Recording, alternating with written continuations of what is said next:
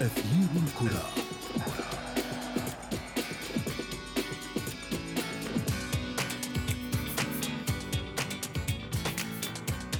نرحب بكم من جديد في أثير الكرة ونذهب إلى موضوع آخر يتعلق بالجانب التنافسي للعبة.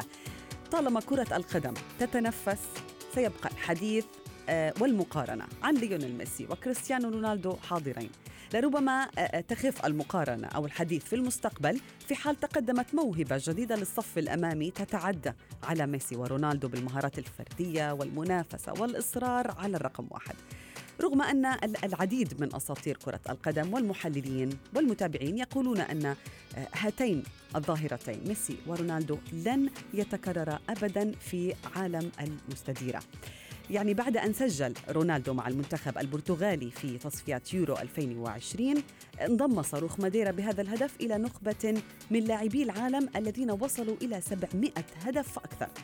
بعد أيام تسلم النجم الأرجنتيني ميسي جائزة الحذاء الذهبي لأفضل هداف في البطولات الأوروبية لكرة القدم للمرة الثالثة توالياً والسادسة في مسيرته الاحترافية.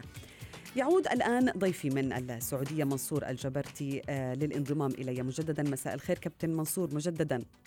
مساء النور والسرور. مساء انوار أيضا يشاركني في الحديث عن هذا الموضوع المحلل الرياضي من القاهرة آه، عمر ربيع ياسين. كابتن عمر مساء الخير. مساء الخير تحياتي لحضرتك تحياتي للاستاذ منصور. تحياتي لك كابتن عمر. بداية آه، دعني أبدأ بالحديث عنك عن ميسي ورونالدو معك. في كل مرة يحاول واحد من اللاعبين أن يتفوق على الآخر يرد عليه الآخر بسرعة البرق يعني. إنجاز من هذا الأسبوع بنظرك كان الأهم؟ هل هو إنجاز ميسي الحذاء الذهبي أم إنجاز نادي السبعمائة لرونالدو؟ طبعا في البداية ما فيش شك إن اثنين لعيبة من أفضل اللعيبة اللي جم في تاريخ كرة القدم لكن طبعا بيحققوا أرقام وقياسات. وزي ما حضرتك قلتي الاثنين بيردوا على بعض بأرقام ما أعتقدش إن ممكن حد يجي بعدهم يحقق الإنجازات اللي حققوها.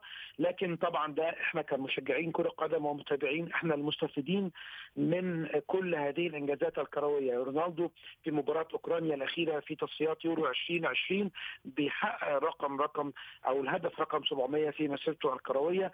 علشان يكون عنده هدف ثاني بالنسبة له يتطلع إليه هو تخطي رقم بليه والتربع على عرش قائمة أو أعلى لاعبين العالم تسجيلا للاهداف سواء مع المنتخبات أو الأندية. ميسي الأسبوع الحالي بيرد على رونالدو. زي ما حضرتك قلتي بجائزة الحذاء الذهبي للمرة السادسة في تاريخه والمرة السادسة والمرة الثالثة ليه على التوالي ب 51 هدف ليه في طبعا يعني الموسم الكروي الأخير. 36 36 هدف على مستوى الأندية. يتفوق بثلاث أهداف فقط على كيليان امبابي في الدوري الإسباني وده في الدوري الفرنسي. لكن طبعا لو هنتكلم على الاثنين فده كل واحد بيحقق شيء. أعتقد إنه الثاني مختلف عنه. ده الميزة حضرتك إن إن إحنا نشوف اثنين من عن بعض كرة القدم. ميسي يعني يتميز بالمهارة ويتميز بالمراوغه رونالدو يتميز بالقوة البدنية وبالانطلاقات السريعة جدا وبالاهداف اللي ممكن يسجلها بقدمه اليسرى وقدمه اليمنى والكرات الرأسية والضربات الثابتة. وأنا أعتقد أن رونالدو أكيد طبعا لاعب كلنا أكيد بنتكلم إن هو لاعب متكامل إن هو لاعب يقدر انه في العمر الحالي بنتكلم في 34 سنة أو 35 سنة وبيأدي بسم الله ما شاء الله بمستوى رائع جدا. بسم الله ما شاء الله بالفعل بالسرعة والمهارة والرأسيات العالية. كابتن منصور يعني هل المنافسة بين هذين اللاعبين على الرقم واحد هي التي تجعل منهما الأفضل؟ بكل تأكيد أعتقد أنه يعني عشاق كرة القدم يستمتعون بوجود لاعبين بهذا الحجم وكانوا يستمتعون أكثر عندما كان في دوري واحد أو في منافسة واحدة كانت متعه أكبر على الأقل بالنسبة لي شخصيا يعني. آه وطالما ما يعني أود أن أشاهد مباراة فيها ميسي ورونالدو في نفس المباراة. آه بكل تأكيد يعني حتى في تصريحات رونالدو آه قال أنه آه ميسي جعل مني لاعب أفضل. نعم. وجود المنافسة بهذه الحدة رغم نجوميته العالية أكيد يعني حافز وداعي دافع كبير له ليقدم الأفضل. وهذه الإنجازات المتتالية ربما هي سبب من أسباب بقائهم إلى الآن في مستوى رفيع وعالي وتحديهم لمنطق العمر في كرة القدم. مثل ما قال الكابتن عمر برغم أنه يعني حالة عمرية عالية الا أنه عطاء داخل الملعب يوازي عطاء العشرينات. نعم. كابتن منصور يعني نحن محظوظين بالفعل حاليا إننا نعيش في زمن ميسي ورونالدو نشاهدهم في الملاعب حاليا. بكل تأكيد أعتقد إنه آه، محظوظين إلى درجة عالية. ان شاهدنا مباريات بهذا الحجم على الهواء مباشرة ربما يعني مشاهدة المباريات مسجلة ليست كمتعة العيش لحظة بلحظة مع المباراة. نعم. آه بكل تأكيد عشاق كرة القدم محظوظين بوجود لاعبين بهذا الحجم مستوى فني رفيع آه، أداء بكل آه، بكل الإمكانيات بكل جزء في جسده. آه، تستمتع وأنت تشاهد الكرة تمرر تستمتع وأنت تشاهد الهدف يسجل تستمتع وأنت تشاهده يتحرك في الملعب. لاعبين بهذا الحجم أعتقد أنهم ميزة لكرة القدم والتنافس بالفعل. بينهما ربما ينتهي خلال سنوات قليلة في فارق العمر وأعتقد إنه من الصعب جدا على عالم كرة القدم إنه يكون هناك منافسة لنجمين بهذا نعم. المستوى الرفيع وبنفس المنافسة التي كانت موجودة بين الاثنين نعم. في سنوات كابتن كابتن عمر يعني المفارقة الجميلة في أثير الكرة اليوم بأنني علمت من المعد محمد عبد السلام بأن واحد منكم هو برشلوني والآخر مدريدي آه لن أقول من هو المدريدي ومن هو البرشلوني حاليا ولكن يعني كابتن عمر التصريحات من قبل اللاعبين تشير أن كل منهما يفكر بالاعتزال سواء بعد سنة أو سنتين من الأقرب للاعتزال برأيك بعيدا عن من تشجع؟ يعني طبعا رونالدو ميسي عم لما أسمع الكلام ده من حضرتك ونسمع الكلام ده من نجمين كبار جدا أكيد بنفكر في اليوم اللي, اللي هنوصل فيه إن إحنا ما نشوفش تاني رونالدو وميسي نعم. داخل الملاعب بعد ما امتعونا بسنين طويلة جدا جدا جدا لكن آه، بنتكلم كرقميا وبنتكلم بواقع العمر فأكيد رونالدو هو الأقرب من ميسي بالاعتزال مبكرا بسبب طبعا إحنا بنتكلم إن رونالدو مواليد 1985 ميسي مواليد 1987 وبالتالي هناك فارق في العمر حوالي سنتين ما بين آه، لاعب ميسي ورونالدو وبالتالي رقميا وعمريا رونالدو هو الأقرب لكن بالمستوى البدني اللي إحنا شايفينه بدنيا ليس هو الأقرب أليس كذلك؟ نعم؟ بدنيا هل هو الأقرب؟ آه، بدنيا آه، بدنيا ممكن نقول لا. يعني بدنيا إحنا بنتكلم على إن بسم الله ما شاء الله مجهود رونالدو في الملعب. أنا شايف إن هو يقدر يكمل. ميسي في ميسي في الفترات الأخيرة بدأت إن بعض المشاكل البدنية تظهر عنده بدأ. بعض المشاكل الجسدية تظهر عنده. علشان كده ميسي لو حضرتك تيجي تقري إحصائياته وأرقامه هنلاقي إن جائزة الحذاء الذهبي ميسي لم يحقق الجائزة في آه، مكان واحد أو في position واحد. ميسي في 2010 حققه كجناح أيمن وده كانت أصعب فترات اللاعب لما يكون بيلعب على الأجنحة سواء يسارا أو يمينا نتكلم في 2012 2013 كان من ناحية تسجيل الأهداف أنت تتحدث عن تسجيل الأهداف. كان بيلعب ك shadow striker 2017 18 19 كان بيلعب playmaker وبالتالي بيدل على إن ميسي موسم بعد الآخر المجهود البدني بيختلف عند ميسي وبالتالي توظيف ميسي في الملعب بيكون مختلف عكس كريستيانو رونالدو اللي دايما موجود في مكانين ما بيغيرش ما بيغيرش أماكنه بيكون موجود كرأس حربه زي ما كان موجود مع ريال مدريد أو بيلعب على الأطراف مع سواء مع منتخب البرتغال أو مع فريق ريال مدريد. وبالتالي رونالدو المجهود البدني واهتمامه الصحي والبدني سواء في أكله أو في تمرينه أو في طريقة تعامله مع الحياة بشكل عام إن هو بعيد عن نعم، كل شيء ممكن يأثر على صحته. فأنا شايف إن المجهود البدني عند رونالدو بسم الله ما شاء الله مرة ثانية هو اللي ممكن يخليه في الملاعب لفترات أطول من ميسي. كابتن منصور يعني ميسي آه، بقي في نادي واحد منذ بداية حياته أو مسيرته الاحترافية دعنا نقول. رونالدو تنقل بين أندية كثيرة. هل هذه ميزة لميسي أم لرونالدو؟ هل أن تبقى نجم آه، أوحد في نادي واحد أم تتنقل وتقوم بإنجازات فردية خارقة بعدد من الأندية؟ من هذه ميزة لمن؟ آه، أنا أعتقد انه ميزة لرونالدو في كل فريق آه، لعب فيه. كان العلامة الفارقة، كان قائد الفريق، كان السبب من أسباب الإنجازات في الفريق اللي يلعب فيه، شكل يعني آه، نقطة تحول مع كل فريق لعب فيه على الرغم من أنه يعني يلعب في في في مركز يحتاج إلى لاعبين يقفون خلفه أو مجموعة. يعني يتجانس معها إلى درجه بعيده ومع ذلك استطاع أن يكون علامه فارقه في كل الفرق التي آه، لعب فيها، هذه هي الميزة التي يمكن أن نحسبها لمصلحة آه، رونالدو آه، في تنقلاته اللي تنقلها في أكثر من فريق.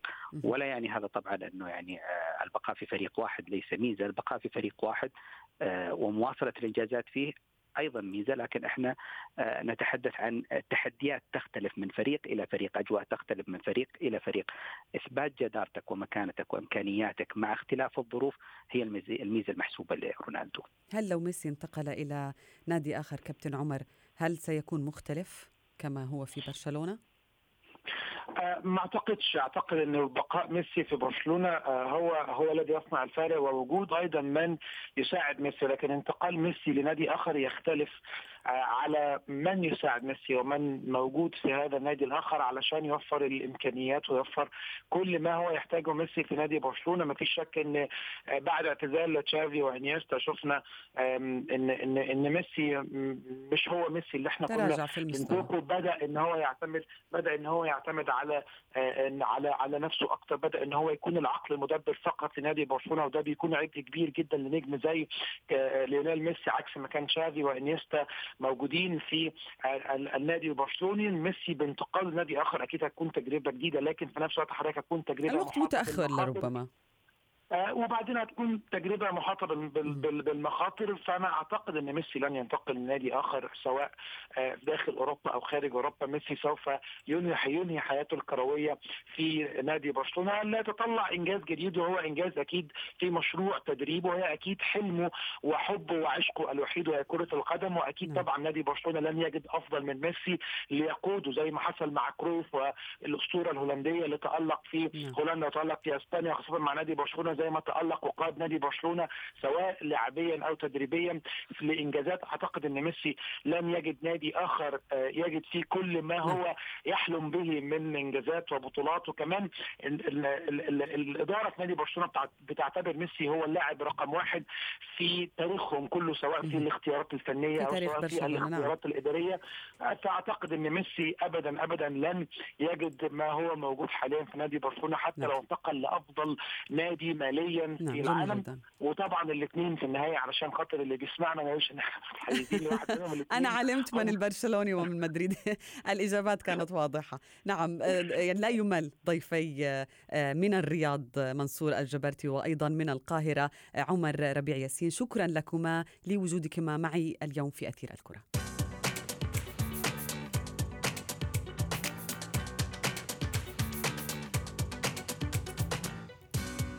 وصلنا إلى فقرة ما لا تعرفونه عن كرة القدم حيث آه، نعود ونعرض لكم بعضا من المواقف التي قد تكون غابت عن أذهانكم. ونحن اليوم كنا قد تحدثنا عن كرة القدم حين تصبح لعبة سياسة وتصبح الحرب ساحة مغطاة بعشب أخضر. كما حدث في تصفيات كأس العالم عام 70 كانت هناك مباراة فاصلة بين السلفادور والهندوراس. آه، بعد مباراتين طبعا تناوب فيهما البلدان الفوز كل على ملعبه. وفي الوقت الذي نشرت فيه الهندوراس جيشها على طول الحدود مع السلفاتور آه، وسط حرب ضارية بين البلدين راح ضحيتها آلاف. آه، الإعلام طبعا استغل هذا الأمر الإعلام الذي يروج للحروب استغل المباراة الفاصلة بين المنتخبين لشحن الجماهير لتشتعل المدرجات باعتداء الجماهير على بعضها البعض مما تسبب بخسائر بشرية ومعنوية كبيرة. لكن في ديسمبر من عام 64 تلونت كرة القدم بأهدافها المزهرة. ففي أحد أكثر السجون عنصرية في جزيرة روبن على بعد سبعة كيلومترات من كيب تاون في جنوب أفريقيا. تقدم المساجين بمذكرة إلى مسؤولي السجن من أجل السماح لهم بممارسة كرة القدم على أرض ممهدة خارج مبنى السجن. وقوبل الأمر بالرفض لكن بعد إلحاح المساجين لمدة ثلاث سنوات متصلة واقتراحهم تخفيض حصص الغذاء مقابل كرة القدم سمح لهم باللعب. وتطور الأمر إلى إنشاء دوري من ثلاث مراحل تحت مظلة اتحاد رسمي آه، ويعرف باسم اتحاد المكانة. آه، لعبت هناك كرة القدم بقواعد الاتحاد الدولي فيفا المعروفة للجميع فكانت الكرة في هذه الجزيرة بمثابة صرخة في وجه السياسة التي اتسمت بالعنصرية آنذاك. وكان من ضمن المشاركين في هذا الدوري نيلسون مانديلا والرئيس السابق لجنوب أفريقيا جيكوب زوما كان يشارك كحكم ساحة. وصلنا معكم إلى صافرة النهاية من برنامجكم أثير الكرة. نتمنى أن تكونوا قد استمتعتم بحلقة اليوم ولا تنسوا هناك دائما حلقة جديدة بانتظاركم من أثير الكرة. معي أنا شذى حداد إلى اللقاء. أثير الكرة.